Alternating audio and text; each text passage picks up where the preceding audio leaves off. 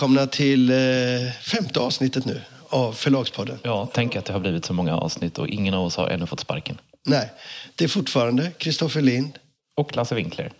som sköter den här eh, podden. Och vi kör igång direkt. Du får börja. Okej. Någonting som har blivit väldigt uppenbart det senaste året men som jag har följt med intresse rätt många år nu det är ju den stora ljudboks, ljudboksutvecklingen. Den har exploderat och i verklig mening exploderat.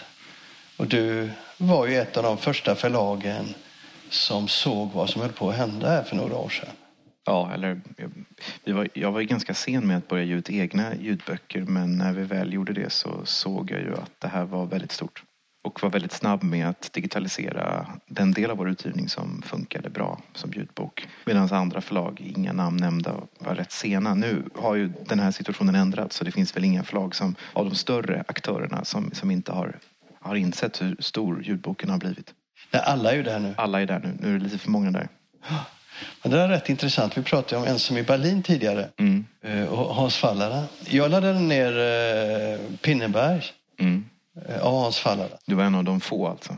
Ja, och jag hann bara lyssna ett par minuter innan jag insåg att det här är ju värdelöst. Nej, det är en jättebra inläsning av Torsten Waden. Ja, men det var inte det som var grejen. Utan grejen var den att det var en bok som krävde reflektion. Nej, jag håller inte med. Nej, men den kräver eftertanke. Ja, men låt mig prata färdigt då. För jag går och funderar på saker som jag har reflekterat över i, i boken, i texten. Så jag märkte att det där var en bok som jag ska läsa, inte lyssna på. Jag förstår vart du vill komma i ditt resonemang och jag håller med om din slutsats. Men eh, jag tycker att just Pinneberg är ett dåligt, dåligt exempel på det. För det är en så otroligt rakt berättad historia. Ja, men det var ändå så att den fick mig att tänka efter. Jag var tvungen att fundera lite. Och varje bok så, där jag känner att vänta nu jag stanna och fundera lite Mm. är för mig värdelös som ljudbok. Varför är det så? Det där är ju en fråga som jag också har ställt mig och eh, man tittar på topplistorna på de här eh, streamingtjänsterna som finns. Det finns ju tre stycken. Eh, det är Bookbeat och Nextory och Storytel. Om man tittar på deras topplistor så domineras ju de av vad man brukar kalla för genrelitteratur. Det är mycket deckare, det är mycket spänning, eh, det är feelgood, det är relationsromaner. Och eh, det är väldigt lite fackböcker och det är nästan inga romaner överhuvudtaget. Och eh, i början så funderade jag mycket kring det där och undrade om det är så att de som lyssnar på ljud kanske bara läser den typen av böcker. Men jag har, kommit, jag har landat i att det inte är sant. Och jag tror att om man tittar på statistik och så, här så stämmer inte det heller. Utan jag tror att förklaringen är precis den som du är inne på. Att när man, när man väljer att konsumera en bok som ljudbok så gör man det samtidigt som man diskar, städar, är på gymmet, går till jobbet, kör bil. Eh, Och då måste man kunna bli lite distraherad. Man, gör det kanske, man måste kunna tappa några sidor utan att det ska göra någonting.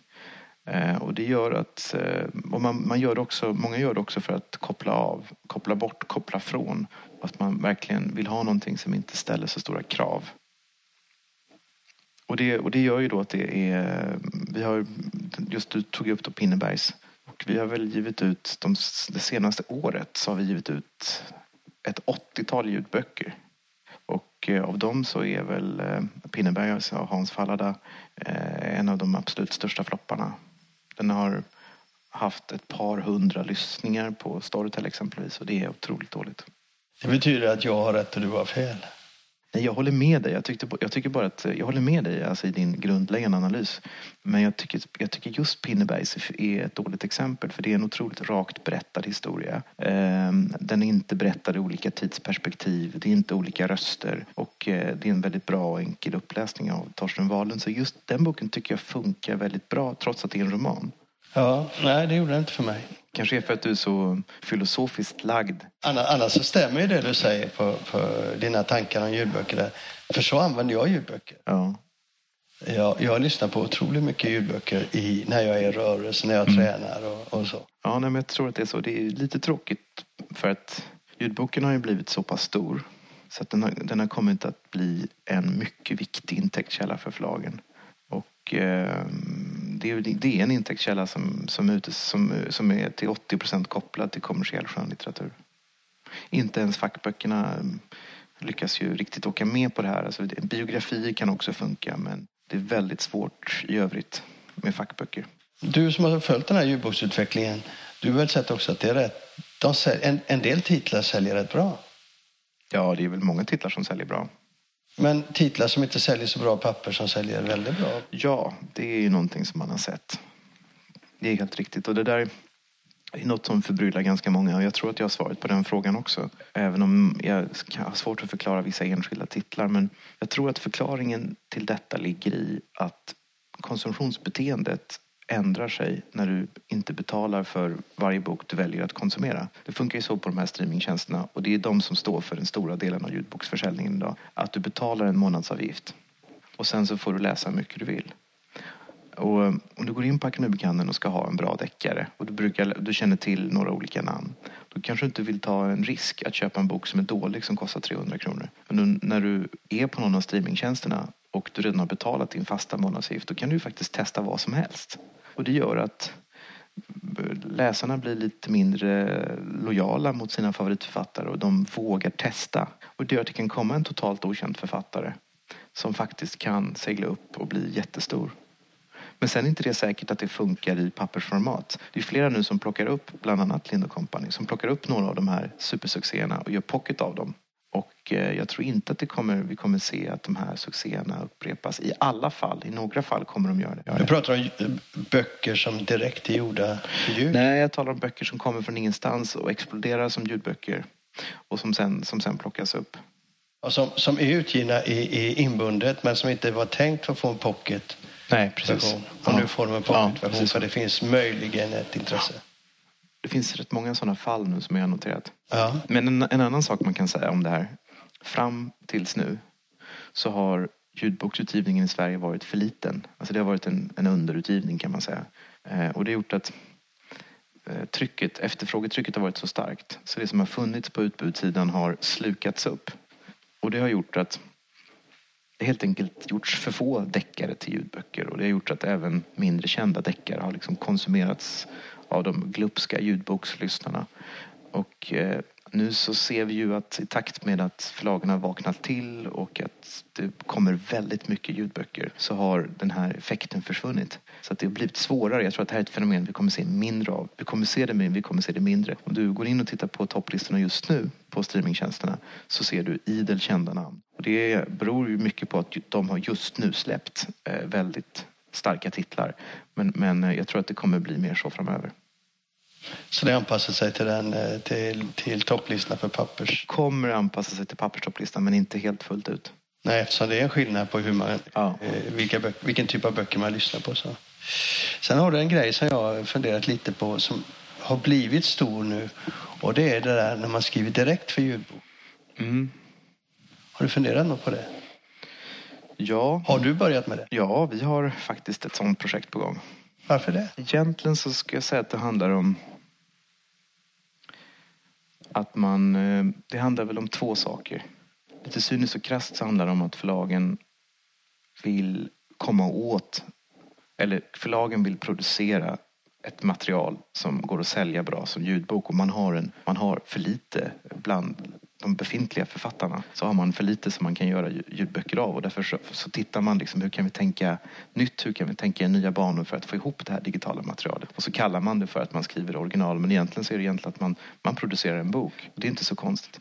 Det det är nog egentligen huvudsaken. Men sen när man väl gör det så måste man skriva på ett annat sätt. Och det är väl också en förklaring som vi inte tog upp tidigare till varför vissa författare kanske blir väldigt stora i ljud som inte är stora i papper. Och det är att det finns saker som är svåra att ta till sig när du läser en ljudbok. Om det är allt för många olika berättarperspektiv så blir du alldeles snurrig som läsare. Eh, om du hoppar i tiden. Eh, den typen av, av eh, tekniska grepp, berättargrepp, är väldigt svåra att ta till sig som ljudbok. En ljudbok ska helst ha tydliga cliffhangers, det ska vara starka karaktärer och bra scener. Och med det kan du komma väldigt långt. Men de så säga, övergripande dramaturgiska bågarna, den övergripande intrigen, behöver inte vara lika bra som i en pappersbok. Förstår du? Jag tycker vi slutar prata om ljudböcker för det här eh, avsnittet. Men vi lär få återkomma igen. Absolut.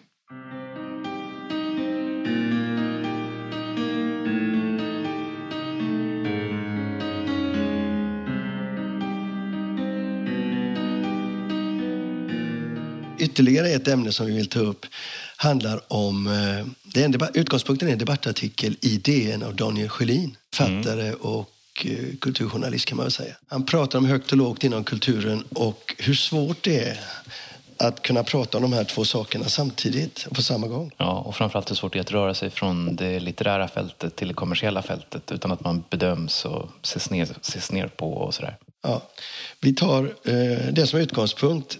Vi lägger oss inte riktigt i debattartikeln och vi utgår inte från samma eh, så att säga, grund som han gör riktigt. Utan vi tar vårt eget take på det där. Eh, en förläggares. Ja, nej, det finns ju massor av saker att säga om hans artikel. Jag tror vi kan komma tillbaka till den här konflikten mellan det, det kommersiella och det kulturella. Men en, eh, en reflektion som, som jag gör ofta det är ju att när man säger till folk att man jobbar i bokbranschen så föreställer de sig att man eh, sitter på dagarna i en läderfåtölj och dricker lite whisky och så kanske läser man ett manus som har kommit in och så kommer plötsligt en poet instormande för att lämna några dikter som han har skrivit. Och, ehm, den här romantiska föreställningen stämmer ju då förstås inte, men också den här Vänta, vänta, vänta lite nu. Man kan faktiskt sitta på ditt förlag numera i en läderfåtölj, dricka whisky och läsa ett manus. Ja, eh, jo, det kan man. Det kan man faktiskt. Men Jo, det, ja. än så länge, jag har whisky på mitt rum. Det är väldigt eh, otidsenligt och inkorrekt. Men det är ingen som har velat ha. Ja, du har inte druckit något. Ja, hur som helst, just den här bilden av att det, är- att det, att det är väldigt gammaldags, väldigt romantiskt, men också att det är en väldigt intellektuell arbetsplats där man ständigt är sysselsatt med den stora romanen, med essayistiken och lyriken och så här. Den, den stämmer ju väldigt illa med hur bokbranschen ser ut. Bokbranschen är ju ett mischmasch av olika typer av böcker på olika nivåer. Men framförallt så är, är ju, om man i kronor och ören, så är ju, kan man se på bokbranschen som ett som ett eh, isberg. Säger man så? Isflak. Jag säger ett isberg, helt okej. Ja, där du ser, det du ser på toppen är bara en liten del. Och på toppen så ser du romanerna, där ser du Augustpriset, där ser du DNs litteratur, eller kritikerlistan i DN. Sen under så har du ett mycket större isparti och det består av den kommersiella utgivningen. Där har du deckarna och sådär. Och det här är någonting som, som eh, Eh, Dan, Daniel Trelin tar ju då upp att det, den här konflikten finns. Men på förlagen idag så är det ju eh, det kommersiella som bär upp det kulturella och så har det alltid varit. Och det är kanske mer, än, mer, mer tydligt än någonstans är det ju på Albert Bonniers förlag som ju är det stora litterära förlaget, det stora förlaget med, med de litterära traditionerna. Så där. Men där har man ju idag en, en utgivning av deckare av yppersta klass förvisso, men det är ju deckarna som bär upp förlaget. Deckare, som, deckare författare som Leif GW Persson, Jussi Adler Olsson, Jon Nesbø, eh, Kepler och så vidare. Vad, vad Daniel Sjölin retar sig på då, det är ju detta att det finns, eh, från den litterära sidan så finns det en tendens att se ner på den kommersiella sidan fast man själv vill gärna vara kommersiellt framgångsrik. Och från den kommersiella sidan så ser man liksom ner på, på eh, den litterära sidan. För min del så, så är det där fullständigt ointressant. Eh, vad jag efterlyser det är ju debattörer, journalister och debattörer framförallt journalister som bevakar den här sidan som har en större förståelse av båda sidor. För då blir det något helt annat. Om en kulturjournalist har en förståelse för ekonomi eh, och förstår varför ett förlag måste gå ihop och vad det innebär och inte bara liksom isolera sig till den litterära upplevelsen. Ja, när man skriver om den litterära upplevelsen så är det det man skriver om. Men väldigt få kulturjournalister har kunskap om ekonomi eh, och, och, och, och samhällsstrukturer och så. Ja, nej, men det, det stämmer ju, det är ju helt och hållet sant. Men sen finns väl också en, Och det speglar den här inom debatten. kulturjournalistiken, om man nu ska gå in på det spåret, så finns väl också en konflikt mellan, eh, mellan eh, populärkultur, nöjeskultur och eh, litteraturkritik exempelvis. Ja. Att, det, att det är ganska svårt. DN har ju löst frågan med hur ska vi göra med att vi aldrig kan recensera Sveriges mest lästa författare utan att såga dem. Eh, de, har ju löst den problematiken genom att låta Lotta Olsson ha sin deckarspalt.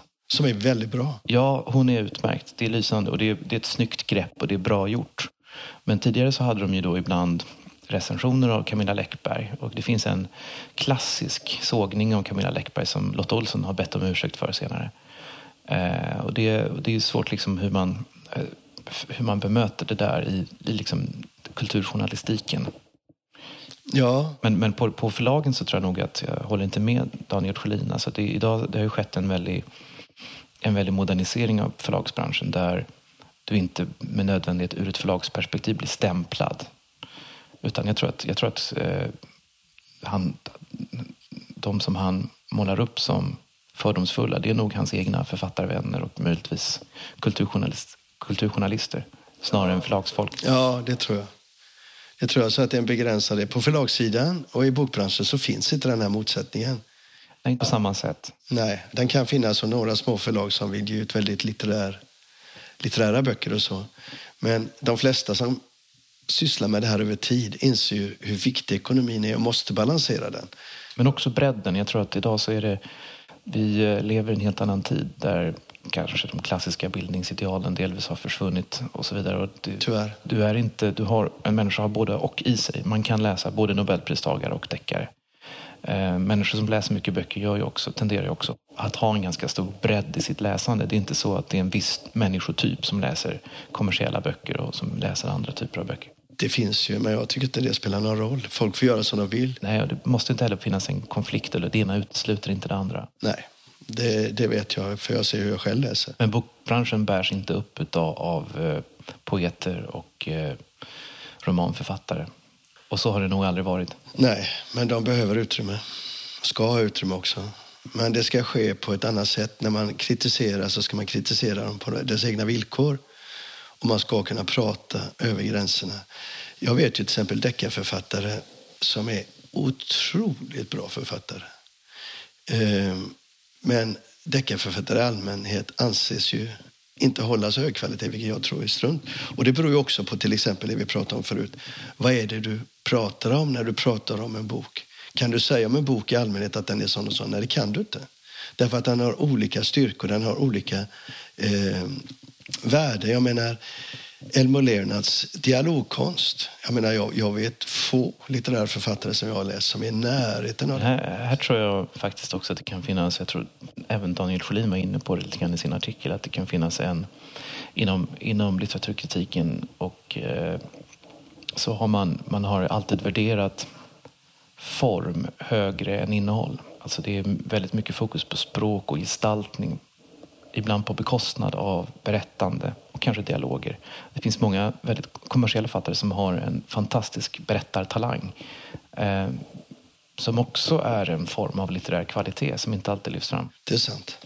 I förra avsnittet så talade vi om Hans Fallada. Han är ju en sån författare. Han är ju inte egentligen en... Hans, hans eh, litterära egenskaper och kvalitet ligger ju inte så mycket i hans, Eh, hans stil. Den är ganska skissartad och det är väldigt mycket schabloner. Hans kvalitet ligger ju i hans fenomenala berättartalang. Mm. Det var en kort liten reflektion.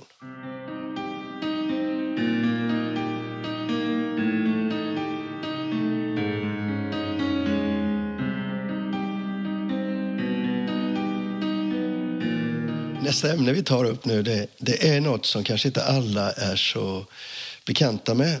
Det är något som kallas för höst, höstens böcker, sommarens böcker, vinterns böcker. De här katalogerna. Nu blir vi väldigt boknördiga och branschnördiga. Ja, det blir vi. De här katalogerna som Svensk Bokhandel, branschtidningen, ger ut som egentligen är en samla, där man samlar utgivningen över perioder av året eh, och ger ut dem, brukar vara på 400-500 sidor så där förlagen redovisar det här kommer, det här kommer, det här kommer. Det är ju annonser som förlagen köper. Just det, det är rena annonser. Och då är det ofta så att man har information när man ser hur boken ser ut. Man får eh, grundinformation när den kommer, översättare, författare och så. Och så det som kallas saga. Alltså en kort summering om boken. Mm. En slags baksidestext eller någonting. Ja, det kan man säga. Eh, men det är förlagen som skriver dem. De här har alltid fungerat, så länge jag har varit med i den här branschen, eh, som eh, viktiga, ska man säga, delar i, i bokens eko, ekosystem. Ja, det har ju varit som en bibel. Ja, den är en bibel. Och där gör ju journalister och recensenter går in där och så får de koll. Men även bokälskare får då koll. Bibliotek, skolor, ja, media så. Men den är nu hotad. Existensen, den, dess existens är nu hotad. om man tittar vad som har hänt på senare tid så, så minskar den i omfång. Förlagen går in och gör så lite, att köper så lite, de tycker att det är för dyrt så de köper så lite yta som möjligt. Och det nya man ser nu, man har sett under några år nu, men nu har Bonniers och Norstedts bland annat gått in i det här väldigt tydligt. Där man bara plockar fram framsidan och när boken kommer och författare och översättare när det behövs. Alltså bara grundinformation, ingen mer information. Så den blir väldigt mager att läsa. Och jag utgår från att, att förlagen räknar med att den som är nyfiken går in på deras hemsida. Det finns ju också några förlag som eh, har valt att bara ha en sida och så skriver de, så kanske de lägger upp lite omslag eller lite, bara lite titelinformation och sen för mer info gå in på vår hemsida eller ladda ner vår katalog. Just det, och där finns mycket fler böcker. Ja, där finns mycket fler böcker. Och du är en av de förlagen. Ja. Det är första gången i år. Nej, jag tror att vi började med detta förra året. Jag gillar inte det. Nej, jag vet. Jag vet. Jag gillar inte detta heller. Men det, det finns ett skäl till att vi inte skulle göra det för att vi ska stödja svensk bokhandel. Och det känns ändå inte som ett företagsekonomiskt giltigt skäl. Det förstår jag. För att vad, vad, vi har, vi har, vad vi har upptäckt, och det här kan man också se som en parallell diskussion till, till eh, den här, det vi talade om tidigare, Daniel Sjölins artikel om, om högt och lågt. Det är att andelen recensioner i Sverige har minskat dramatiskt de senaste tre, fyra, fem åren. Det är väldigt mycket färre recensioner per, per bok och det är väldigt många böcker som överhuvudtaget inte får några recensioner. Och eh, de som använder Svensk Bokhandel som en bibel är oftast kulturjournalister och de recenserar exempelvis överhuvudtaget inte deckare. Så vi upplever att en väldigt liten del av vår utgivning når ut. Alltså det här kretsloppet som du talar om där den här de här numren är väldigt viktiga. Vi upplever att det kretsloppet har blivit allt mer begränsat. Fast jag tror att du har fel där. Jag tror att du har rätt, men att du har fel. Mm. Att det är så här andra förlag som Bonniers och Norstedts och jag menar, det är sju, åtta förlag som har gjort så här och jag förstår dem. Men jag tror att de tänker fel. För de tycker nu att de får för lite gensvar. Och så bryter de kedjan totalt. Då får de inget gensvar. Så det här bryter ju totalt den här eh, ska man säga, det här eko, eh, den delen av ekosystemet. Jag tror att det är så här, eh, att trots att man inte får recensioner så betyder de här väldigt mycket för samtalet om böcker, för översikten av böcker, för hela så att säga, det är livsluften, en del av livsluften för böcker. Bibliotekarier tittar på det här Mm. Du ser ju inte så mycket av det, därför att du vet ju inte hur det fungerar. Det är möjligt att du har rätt, men vi kan ju inte mäta det. Vad vi, vad vi ser, det är ju när vi skickar ut vår katalog så får vi ganska... Vi har ökat utskicken av vår katalog. Vi är väldigt frikostiga med det, försöker att kompensera där. Och där har vi också ännu mer information. Där ser vi, när vi skickar ut den så får vi ganska mycket beställningar på recensionsexemplar eller läsexemplar. Men när, efter Svensk Bokhandel får vi inga. Nej. Och en annan sak som, som eh, eh, Förr i tiden, här upplever jag också en skillnad, när bokhandlarna i större utsträckning gjorde egna inköp. När Akademibokhandelns butikschefer kunde göra egna inköp. Och det är inte så länge sedan. Då betydde Svensk Bokhandel jättemycket för då satt de med den och tittade för då fick de en överblick över höstens utgivning. Men idag när nästan alla inköp är centrala och det bara är fyra, fem stycken som sköter? Och det är bara fyra, fem, fem sex stycken. Så är, de tittar ju inte ens på det här för att de har ju redan när den här tidningen kommer ut så har de redan lagt sina ordrar. Alltså det som de beslutar, det underlag de har för sina inköp, det får de av förlagen på annat, på annat sätt. Så att säga. Precis. Nej, men alltså det, det, det, och det kan man inte komma ifrån. Alltså världen ser annorlunda ut idag. Och då funderar jag, vad kan man göra åt det här? Är det intressant att de här katalogerna finns kvar? Jag tycker att inte bara intressant, utan jag tycker det är jätteviktigt. Men jag ser de drivkrafterna som talar mot det. Och då funderar jag så här, finns det något man kan göra för det här? Och då har jag en idé. Jag vet inte om den är, är, är, är genomförbar. Jag sitter inte längre i den positionen där det är min fråga. Men om man tittar från förlagens sida så är det intressant, och, och branschens sida, så är det intressant att hitta ett centrum där allting finns. Mm. Men det kan inte kosta för mycket. Och det måste finnas en uppsida där förlagen ser att, att det här är bra. Och då tänker jag så här. Om man kunde göra en, en eh, alltså digitalt baserad plattform som drivs av Svensk Bokhandel.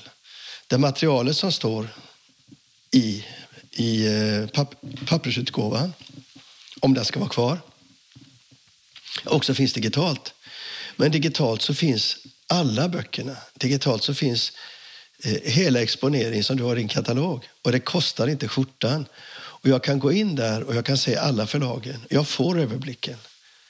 Det skulle vara mycket bättre för er. Mm, ja, det vore intressant. Jag ett tekniskt sett, sett svårt att se hur det ska gå till. Sen så är det svårt att se hur, hur det, om det ska ersätta det andra så kommer det bli ett stort intäktsbortfall. Men, men, det, men det där... Nej, alltså man får ju betala för det. Det kommer ändå att bli ett intäktsbortfall om den försvinner. Men vi kan ju säga till de lyssnare som inte bok, befinner sig i bokbranschen att eh, även om ni inte vill prenumerera på Svensk Bokhandel så kan, kan man ju köpa de här katalogerna, höstens böcker, vårens böcker, sommarens böcker. För det är faktiskt den bästa översikten man kan få. Och då får man också redan långt i förhand innan information om vilka böcker som kommer. Ja, men det är så odynamiskt just nu när man inte får sagorna. Alltså många förlag, de flesta förlag har ju kvar de här sagorna och berättelserna. För även om det är annonser så får du en fruktansvärt bra känsla för vad ges ut i Sverige och varför. Mm. Och du ser profilerna på förlagen, du ser ambitionerna. Och man ser också passionen hos förlagen. Jag tycker att... Ja, man får mycket information där, dock inte från Lind Company. Nej, och inte från Bonniers och inte från Norstedts. Och inte från Modernista. Och inte från Modernista. Modernista är ju så, jag vet inte vad de tänker på, men deras eh, bilder, de är också på en sida, men de har så många utgivningar så jag kan inte ens läsa rubrikerna. Nej, men det beror på att du är gammal och inte ens med, med Inte ens med förstoringsglas eh, gör jag ju det. Nej. Jag har ju glasögon, jag ser ju vanligt alltså, men, men de är så små så det är jättesvårt att upptäcka vem är detta som ger ut den här boken. Jag blir bara förbannad, jag bara skiter i ja. ja, vi har ju, Våra är ju ungefär lika små som modernister. Nej, det är de inte. Faktiskt är de inte det. Men detta om detta fundera, branschen borde fundera på hur man ska kunna få en sån portal. Och Lasse Winkler har som vanligt lösningen. Som vanligt.